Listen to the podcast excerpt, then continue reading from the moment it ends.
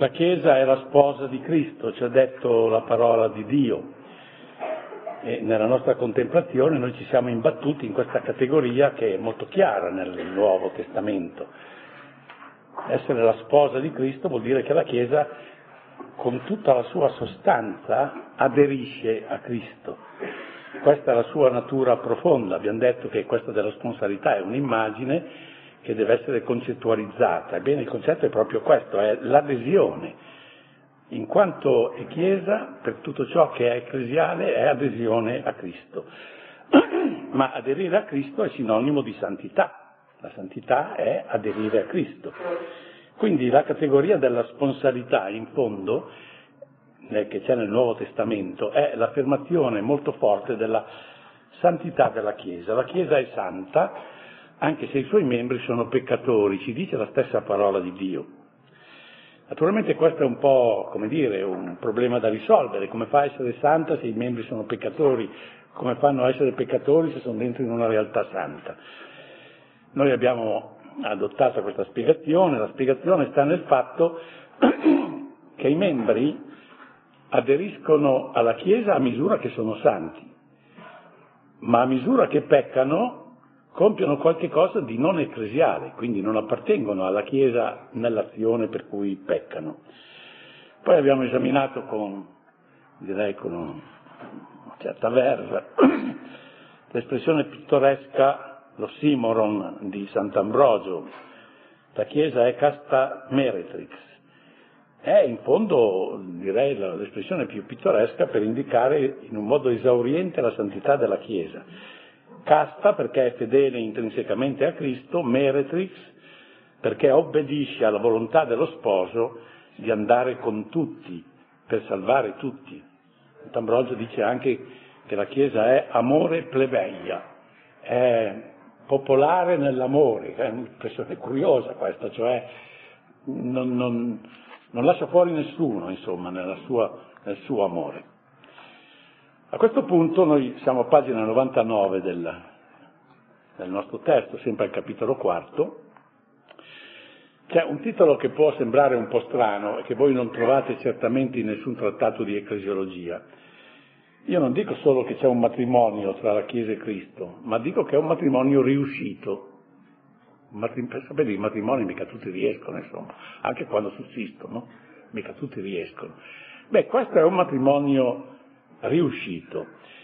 E qualcuno può anche meravigliarsi di questo insolito punto di riflessione ecclesiologica, però ai fini pastorali di questa catechesi, perché non dimenticate che io faccio la catechesi come da parroco facevo la dottrina cristiana, in sostanza, questo era il mio, mio atteggiamento, ai fini pastorali è opportuno sottolineare, anche perché è abbastanza diffuso un modo di pensare di parlare all'interno della comunità cristiana e anche della teologia cattolica, che non disconosce lo sposalizio, il coniugio, come atto originario costitutivo della Chiesa, perché se lo disconoscesse uscirebbe dalla verità cattolica, perché sarebbe in contraddizione con la parola, la parola di Dio. Ma poi pare quasi di supporre che sì, per carità, la Chiesa è sposata legittimamente, il matrimonio è un matrimonio valido, ma sono intervenuti dei malintesi tra i coniugi, no? e, non c'è una grande armonia, e quindi molti eh, cristiani e anche qualche teologo si mette un po' in questo atteggiamento.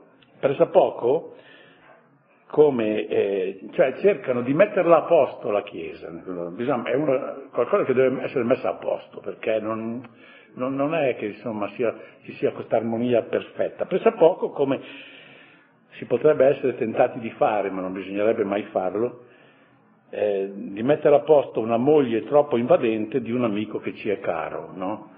Eh? Eh, per carità, non si, non si, dice che devono, devono divorziare, però insomma bisogna tenerlo un po' in riga. Io non sto qui adesso a, a, a dare un po' tutte le prove eh, di questa mia osservazione che è un po' di carattere fenomenologico, quindi bisognerebbe proprio giustificarla, però cito un solo fatto che sembra una cosa da niente. E invece secondo me è molto significativo. Significativo come un indizio abbastanza eloquente della volontà di ridimensionare la Chiesa. Ed è l'abitudine di scriverne il nome con l'iniziale minuscola.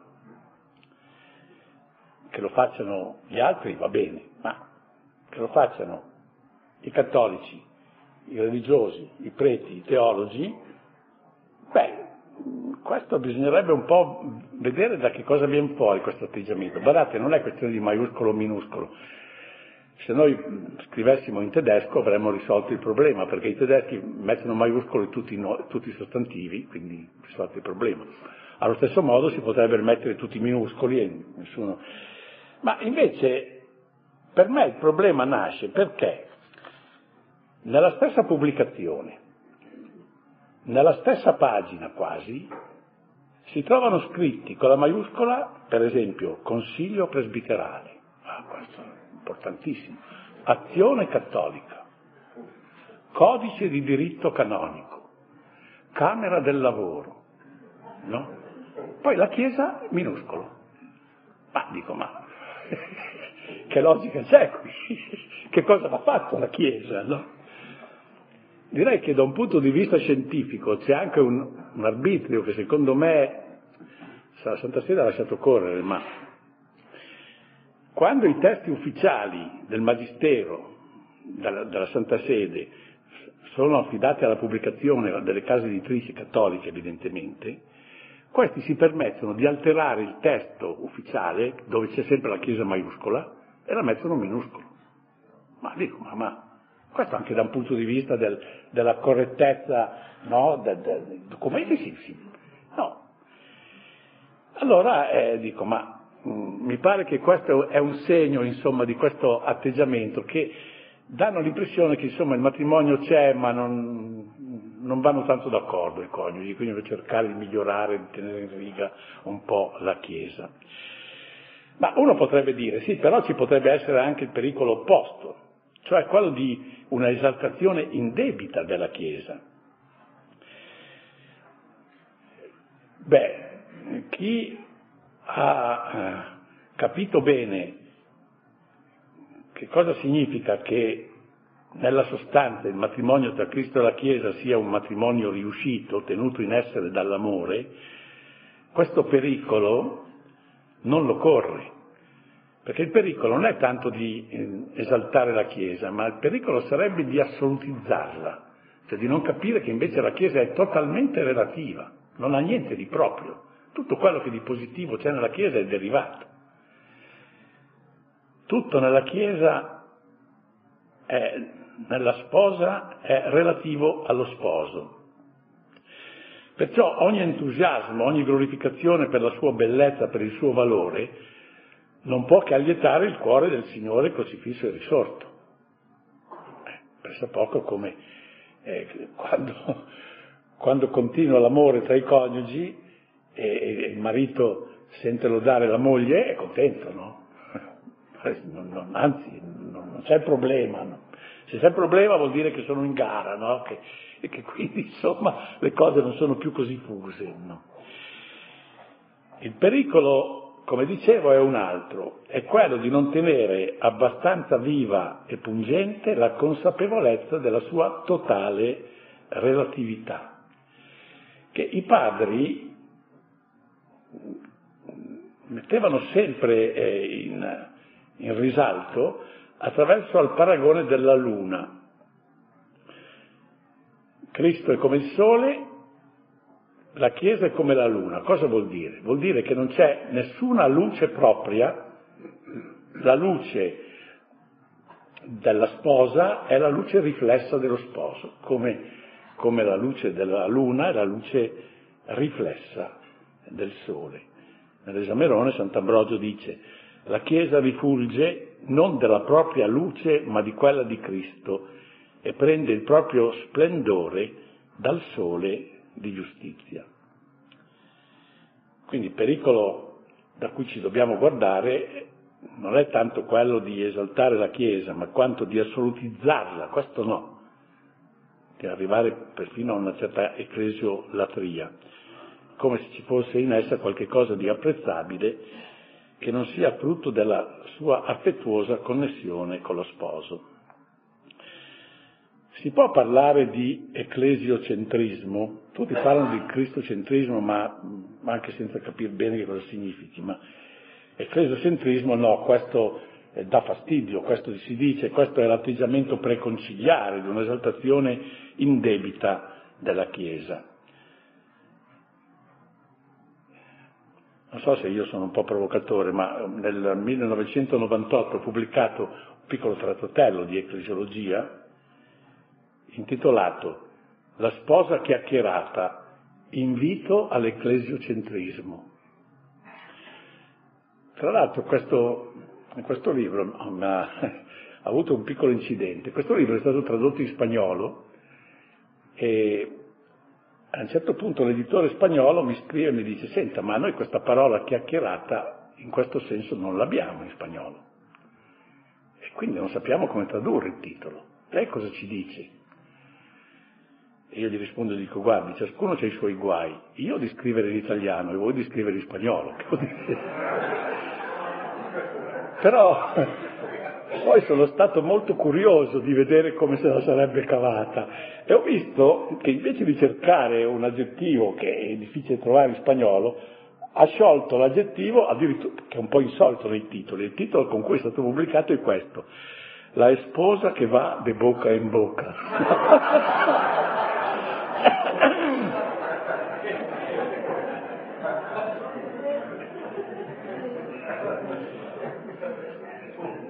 invito all'ecclesiocentrismo, eh, che è stato un po' frutto anche di un corso d'esercizi che, che noi vescovi abbiamo avuto tenuto da un celebre teologo in cui ha parlato anche del peccato di ecclesiocentrismo. Allora io tra i propositi dell'esercizio ho detto, beh allora scriverò un libro su invitare all'ecclesiocentrismo, no? E poi l'ho scritto. La parola non gode di buona fama, perché chi la usa di solito lo fa con l'intento di mettere in guardia da ogni rilevanza eccessiva accessata, assegnata alla Chiesa, rilevanza che forse c'era in epoca preconciliare, quindi si prendono così le distanze da una forma di cristianesimo tipica di alcuni ambienti cattolici del passato che oggi è ritenuta del tutto improponibile. Ma credo che qui ci sia sotto un, un malinteso. Chi ha compreso, come abbiamo cercato di capire, che la consistenza reale della Chiesa sta nell'essere il Cristo totale, chi vede così la Chiesa non vede la ragione di questa allergia. È ovvio che se la Chiesa è il Cristo totale, beh, non può essere se non al centro. Non c'è nessuna insidia al primato e alla centralità di Cristo, capo del corpo e sposo dell'umanità rinnovata. Piuttosto, inteso così, l'ecclesiocentrismo è la logica integrazione e l'ultimo chiarimento del cristocentrismo, inteso così. Ancora una volta però va detto che una visione trascendente come quella del Cristo totale per la Chiesa è più accessibile ai piccoli che non ai sapienti e agli intelligenti. E qui faccio un solo esempio. Santa Giovanna d'Arco era una ragazza non ancora ventenne, quando è stata avuto il processo, analfabeta. E quando l'inquisitore, il giudice, eh, gli domanda che idea abbia della Chiesa, dà una risposta che ci lascia sconcertati. Santo Giovanni d'Asca risponde, della Chiesa e di Gesù Cristo io penso che siano la stessa cosa e che su questo punto non si debbano fare difficoltà. Secondo me ha dato una lezione ai giudici. Eh. Questa è, è la, la, fede del popolo, semplice. Però bisogna stare attenti a non cadere nell'ecclesiolatria, perché come tutte le adorazioni indebite che defraudano il creatore del culto che gli compete e che compete solo a lui, nessuna latria può essere accettata. La Chiesa, questo vuol dire in sostanza, non può nemmeno essere lontanamente pensata come sede indipendente e assoluta della verità. Non è la Chiesa che è la padrona della verità. neanche come la causa prima o comunque prevalente della nostra salvezza, né come l'oggetto incondizionato della nostra dedizione e del nostro amore. La Chiesa quello che ha ce l'ha perché è la sua connessione con Cristo, non per se stesso. Mi fa venire in mente che tra le mie disavventure una volta ho avuto anche quella di essere denunciato alla Corte dell'AIA, che è un onore, mica, mica al pretore, eh, alla Corte dell'AIA. Come mai sono stato denunciato alla Corte dell'AIA? Perché in un'omelia della giornata della vita io ho detto, ma non capisco perché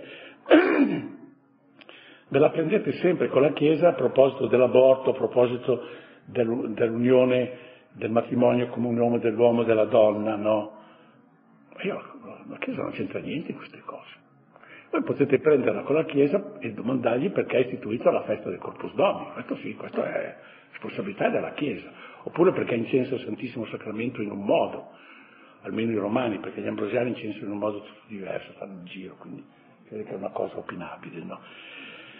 Ma quella di ritenere che l'uccisione della vita umana innocente sia l'uccisione della vita umana innocente, ma questo è il principio di non contraddizione.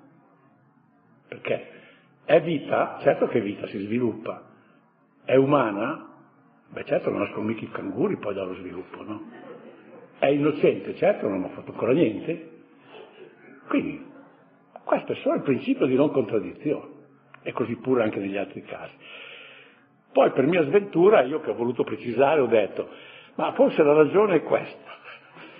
La ragione è questa, che la Chiesa, essendo la sposa del Verbo, la sapienza di Dio, ed essendo assistita dallo Spirito Santo, non può permettersi il lusso di sragionare, lusso che invece è veramente consentito ai parlamenti nazionali e al Parlamento europeo. È stato denunciato per vilipendio del Parlamento che anche la cosa in sé è comica, perché con tutte le cose che si dicono e si scrivono nel Parlamento, che si è preso con me. Ma non, credo che non abbia avuto corso, perché non ho avuto più notizie. Quindi questo deve essere ben chiaro. Però attenzione, c'è un caso di ecclesiolatria, e questo è curiosissimo, che affligge soprattutto i, i più severi censori dell'ecclesiocentrismo. Quelli che sono nemici dell'ecclesiocentrismo cadono in un peccato di ecclesiolatria senza saperlo. Ed è perché compiono il peccato di sinodolatria. Cos'è il peccato di sinodolatria? Quando qualcuno eh, a un certo punto si convince che bisogna tanto enfatizzare il Concilio Vaticano II da ritenerlo in pratica un'espressione inedita e originale della rivelazione divina. Cioè prima non si è capito cos'è il cristianesimo, poi è arrivato il concilio e si è capito, beh vuol dire che il concilio diventa una fonte di rivelazione, diventa Dio. Questa è una sinodolatria e siccome il concilio è un fatto ecclesiale, implicitamente è un'ecclesiolatria, questo è abbastanza comico, eh, come non Molti oggi parlano e agiscono come se fossero persuasi che unicamente da questa recente esperienza di Chiesa ci sarebbe stato finalmente restituito il cristianesimo nella sua autenticità. Cioè per duemila anni nessuno è stato cristiano, poi è arrivato il Concilio Vaticano II e allora finalmente il cristianesimo... Ma dico, cos'è una incarnazione dello Spirito Santo, il Concilio? Non so, no, questa è una cosa veramente incredibile. Questa, secondo me, è l'eresia più grande e quasi onnicomprensiva che sia mai comparsa in venti secoli. Quasi dire che il cristianesimo è nato soltanto col Concilio Vaticano II. Io ogni tanto ricevo questa accusa, ma lei è preconciliare. Io dico, ma certo, anche Gesù Cristo è preconciliare. Cosa, che scoperta, no? Ma veramente c'è, c'è una... Allora attenzione, perché adesso qui faccio un'osservazione che sono contento che il Papa l'ha, l'ha richiamato in uno dei suoi discorsi.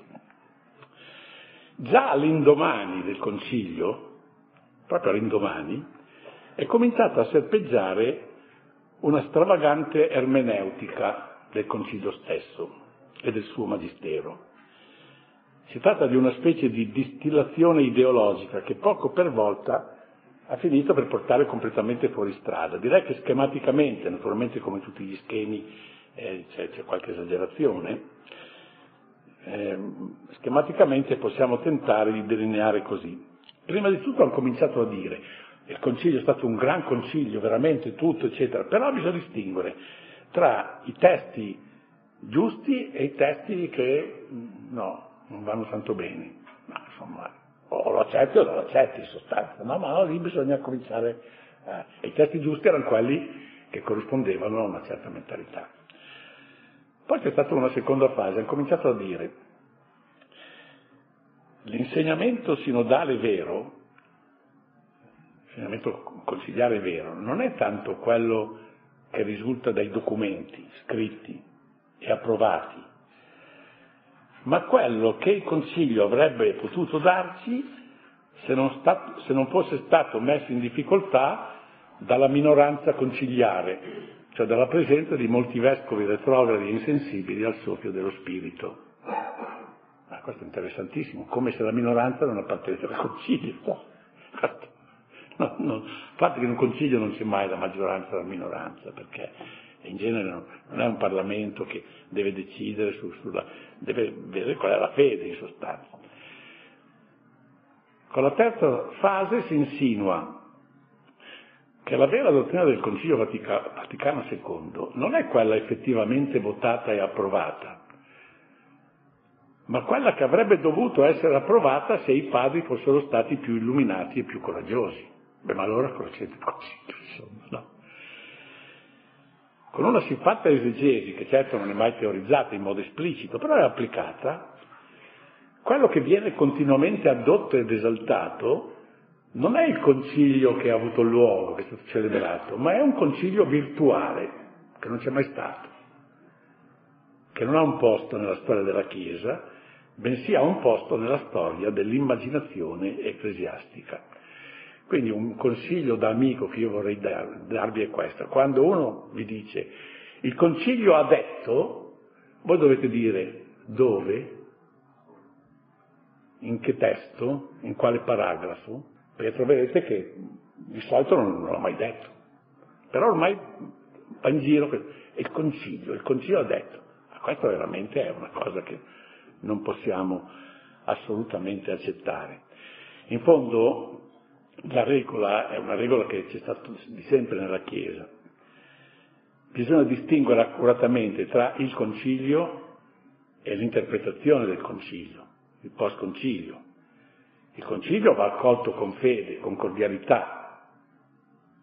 Il post-concilio chiede di essere valutato alla luce del concilio, non alla luce delle opinioni anzi non solo alla luce del concilio, ma alla luce dell'insegnamento rivelato come è proposto da tutto il magistero infallibile della Chiesa lungo l'intera sua storia. Perché non si presenti come autentica e vincolante un'ideologia postconciliare che non ha alcuna garanzia da parte dello spirito di verità. Questo bisogna dirlo, perché sennò qui usciamo davvero dal seminato. Concludiamo questo quarto capitolo in cui noi siamo andati un po' in, contemplazione della sposa fedele, della sponsalità della Chiesa. La conclusione la faccio prima di tutto citando una sorprendente dossologia della lettera agli Efesini di cui i teologi non si sono accorti, poi un antico testo liturgico ambrosiano e infine una sintesi di un autore del secolo XII. Parlavo di un matrimonio riuscito. Quando c'è piena unità tra gli sposi, non ci si preoccupa troppo dell'ordine corretto in cui citarli. Se prima lo sposo, prima la sposa, sì, se si deve far passare dalla porta è meglio far precedere la sposa, questo vuole, vuole l'uso, no? Ma se, se gli sposi vanno d'accordo, non c'è problema. Coloro che si amano trovano sempre l'accordo. È il pensiero che viene a leggere quanto scrive San Paolo nel terzo capitolo della lettera agli Efesini. È la dossologia che conclude il capitolo. Dice, a lui, cioè a Dio Padre, la gloria nella Chiesa e in Cristo Gesù, per tutte le generazioni, nei secoli dei secoli. Amen. E non ci pensiamo, ma nella Chiesa e in Cristo Gesù è affascinante la naturalezza con cui la Chiesa e Cristo vengono messi, per così dire, sullo stesso piano, anzi, c'è prima la Chiesa e poi Cristo, e sono presentati come un'unica ragione di gloria. Però non trovate mai citata questa roba qui. E bisogna andare a vedere la, la parola di Dio, no? Per la verità, un teologo protestante nel grande lessico, nel Kitte, il grande lessico del Nuovo Testamento, l'aveva notato. Aveva notato la straordinarietà e la pregnanza di questa frase. Si chiama Schmidt, questo teologo protestante. Dice, singolare è il fatto che in Efesini 3:21 Cristo e la Chiesa sono nominati insieme, quasi fossero entità equivalenti. Ma, eh, sono nominati insieme non perché siano entità equivalenti, ma perché sono una cosa sola. Questo è il punto.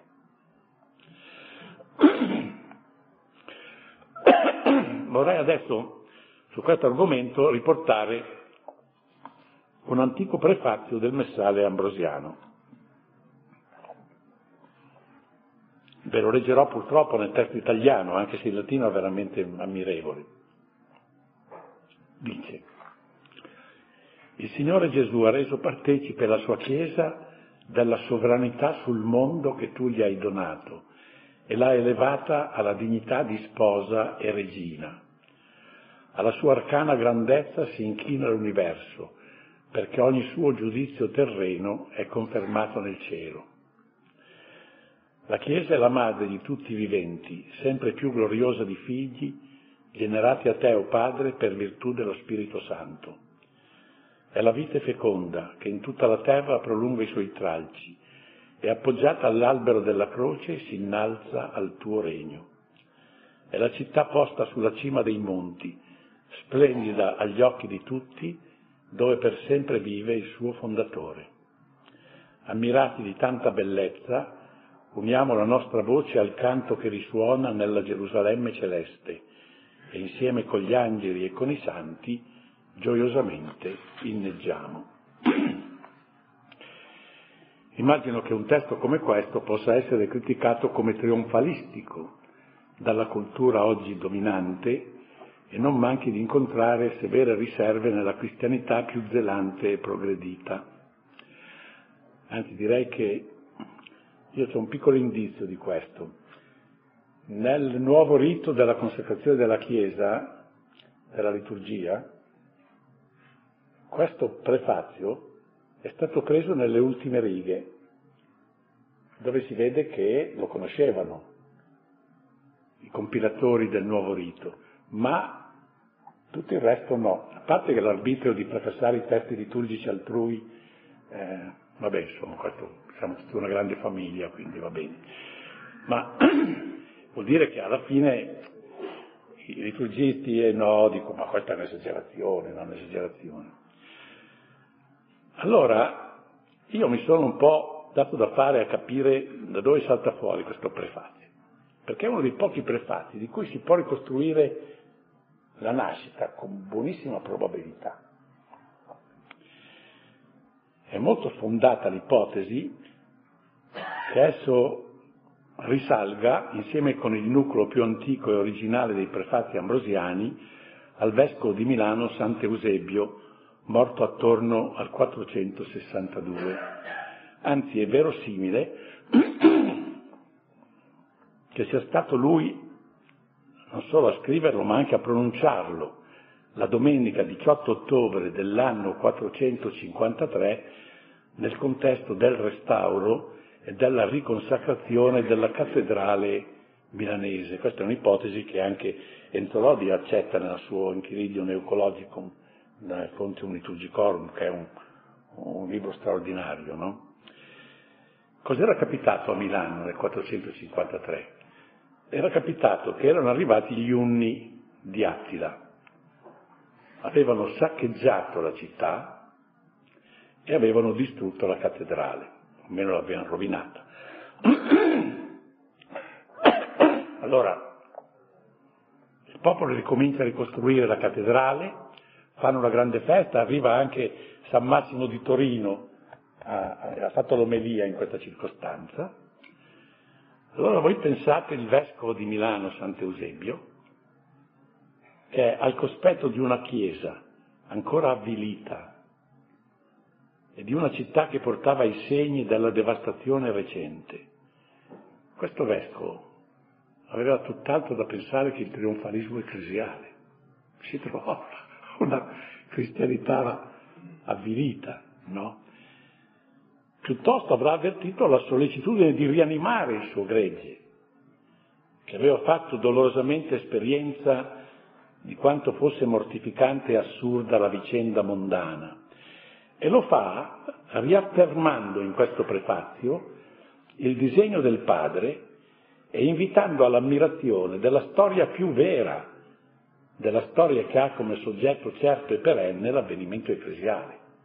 Per lui stava vivendo un momento di grande depressione, la storia in quel momento era, era stato un disastro e dovendo rianimare il popolo, lui gli fa vedere quello che c'è dall'altra parte del ricamo, cioè la, l'avvenimento ecclesiale come ciò che dà senso a una storia senza senso. Questo è lo stato d'animo con cui questo testo è nato. Poi arrivano questi liturgisti eh, vezzosi del secolo XX, non è trionfalismo questo, si capisce come no. Noi che, no, noi che per adesso siamo stati risparmiati da questi guai, non sentiamo neanche il bisogno di, di andare un po' a, a, a rivivere, insomma, di vedere un po'. Il clima umano ed ecclesiale di quei giorni, travagliati e moralmente depressi, difficilmente poteva suggerire all'orazione di un pastore qualche accento di trionfalismo indebito. C'era invece in quell'ora desolata la necessità di manifestare pubblicamente un forte e coraggioso atto di fede nel Signore degli eventi e nella trascendente vocazione della nazione santa, che è la Chiesa. Ma di questa fede, sorretta e nutrita dalla preghiera liturgica, il popolo di Dio ha sempre bisogno. In tutte le epoche, e direi segnatamente nella nostra, i credenti non devono stancarsi mai di contemplare la Chiesa come la sposa di colui che ad alte grida disposò lei col sangue benedetto come dice Dante. Terzo elemento che io vado a spulciare da, dalla tradizione popolare in fondo, no? è di un um, autore, è un monaco cistercense di origine inglese, che si chiama Isacco della Stella, che è vissuto poi in Francia, vicino a Poitiers. Nel suo testo dice così, come tutte le cose del padre sono del figlio, e tutte le cose del figlio sono del padre, essendo una cosa sola per natura, così lo sposo ha dato tutte le cose sue alla sposa e lo sposo ha condiviso tutto quello che era della sposa, che ha reso anch'essa una cosa sola con se stesso e con il padre. Lo sposo pertanto è una cosa sola con il padre e una cosa sola con la sposa. Questo è il nocciolo del, dell'universo Cristo è una cosa sola con, la, con il Padre e una cosa sola con la Chiesa. Questo è il punto, no? Quello che egli ha trovato di estraneo nella sposa l'ha tolto via, configgendolo alla croce, dove ha portato i peccati di lei sul legno e li ha eliminati per mezzo del legno. Quanto appartiene invece per natura alla sposa ed è sua dotazione, lo ha assunto e se n'è rivestito invece ciò che gli appartiene in proprio ed è divino l'ha regalato alla sposa. Insomma, egli ha annullato ciò che era del diavolo, ha assunto ciò che era dell'uomo, ha donato ciò che era di Dio. Per questo quanto è della sposa è anche dello sposo. ma i teologi preferiscono citare i contemporanei, non gli antichi, quindi si, si citano sempre tra di loro, no? Invece la teologia vive sempre con quello che i, i francesi, quando, quando, erano dei bravi teologi, chiamavano le ressources humaine, il ritorno continuo alle fonti. Oggi è un autore che non è molto citato, però per la verità è citato dal Concilio Vaticano II, nella Lumen Gentium, in nota. Quindi il Concilio Vaticano II era attento a queste, queste cose. Bene, a questo punto allora cominciamo il quinto capitolo, che è sulla maternità della Chiesa. Guardate, qui siamo al vertice del mistero. La ricchezza della ecclesialità e la sua incidenza nell'impresa divina della nostra salvezza hanno la loro espressione più alta e più misteriosa nella prerogativa materna che connota la Chiesa.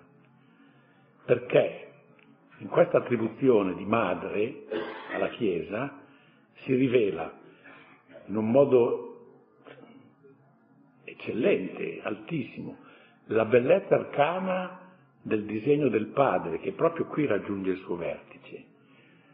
La nostra appartenenza al corpo glorioso di Cristo che riceve la sua luce più intensa e in terzo luogo, come vedremo, anche la connessione tra di noi, la connessione dei singoli con le varie membra del corpo che acquista al nostro sguardo la massima intimità e una insospettata salvezza. Mai come a proposito di questo argomento della Chiesa Madre è necessaria la limpidità della fede e il superamento di ogni prospettiva mondana. Qui l'uomo psichikos, per citare sempre la prima lettera ai Corinti, cioè l'uomo lasciato le sue forze conoscitive è posto completamente fuori gioco, solo l'uomo pneumaticos, l'uomo nel quale il pneuma si fa con principio di contemplazione di vita, può percepire questo effetto sorprendente del dono pentecostale. Ma per la verità anche questo tema, anzi direi più ancora questo tema che non quello della sposa, non appassiona i teologi oggi. Ma non mi pare l'indizio di una grande genialità ecclesiologica, che poi si riverbera anche nel comune sentire dei fedeli. Per esempio, eh, una volta si diceva la Santa Madre Chiesa, no? Poi la Santa è andata a farsi benedire, la Madre Chiesa, poi la Madre scompare anche lei, adesso diciamo una bella cosa che dicono la Chiesa senza tanti complimenti, no? La Santa Madre Chiesa è una locuzione che si va facendo sempre più rara. D'altra parte guardate che tutto si tiene perché la logica ha, ha le sue esigenze. Quando non si capisce la sponsalità, non si può capire la maternità, eh, perché altrimenti sarebbe, eh, sarebbe una, una maternità fuori del matrimonio, insomma, no? no, no. Quindi è chiaro che cade tutto, no? Forse qui c'è anche, come dire, un certo influsso della mentalità contemporanea che in genere noi mettiamo sotto processo quello che i giovani, almeno di qualche tempo fa, perché adesso non si capisce più niente, quello che chiamavano il paternalismo. Il paternalismo era una colpa gravissima Ricordo che una volta quando ero parroco a Milano arriva dentro da me un ragazzo tutto furibondo, mi dice, senta, io non ne posso più con mio padre, perché così fa? Perché è un paternalista. E dico, beh, se è tuo padre cosa deve essere? Insomma, no. Ma era una categoria, cioè lì c'era, c'era stata molta confusione. Se il datore di lavoro fa il paternalista, lo sbaglia, non è quello il suo. Ma quando, mio padre è un paternalista, beh, insomma, non mi pareva poi una grande, una grande colpa, no? Insomma, poi c'è, come dire, l'atmosfera generale per cui la Chiesa, nel linguaggio più corrente, invece della figura di madre, sembra piuttosto che abbia quella di una figlia da educare. La Chiesa bisogna educarla, no? una figlia un po' riottosa da educare quando non addirittura una peccatrice da punire perché si converta. Ma qui siamo completamente al di fuori della mentalità del, del Vangelo e, e del cristianesimo. La Chiesa è madre. Il primo cenno nella parola di Dio si trova nella lettera ai Galati. La lettera ai Galati, San Paolo, rapportando la Gerusalemme storica col suo asservimento alla legge e il suo particolarismo etnico, quindi la, chiesa, la, la Gerusalemme della sinagoga, raffrontandola a quella che lui chiama la Gerusalemme dall'alto, la Gerusalemme messianica, libera e universale di cui aveva parlato il profeta Isaia, egli vede contrapposto in questa Gerusalemme dall'alto l'Israele di Dio all'Israele secondo la carne, l'Israel tuteu, che è la nuova realtà eh, dopo la risurrezione di Cristo, all'Israel catasarca, che è la realtà vecchia. Ebbene, di questa realtà, nel capitolo, stesso capitolo dei, dei Galati, al quarto capitolo, versetto 26, dice, è la nostra madre. Questa realtà è la nostra madre. È un accenno lanciato così, piccola frase, piccola frase che però è un seme fecondo di un'idea che andrà successivamente sviluppandosi nella coscienza dei credenti. Teniamo presente che in questo passo della lettera ai Galati il mondo invisibile ed eterno, la Gerusalemme dall'alto, non è visto come remoto e separato dalla vicenda ecclesiale che si svolge nel tempo, ma come qualcosa di totalizzante che vive sia nel regno sia nella storia, è sempre quel sincronismo di cui noi abbiamo rilevato, per esempio, un'espressione molto chiara e molto forte nell'Apocalisse. Beh, beh, andremo avanti la prossima volta a contemplare la situazione.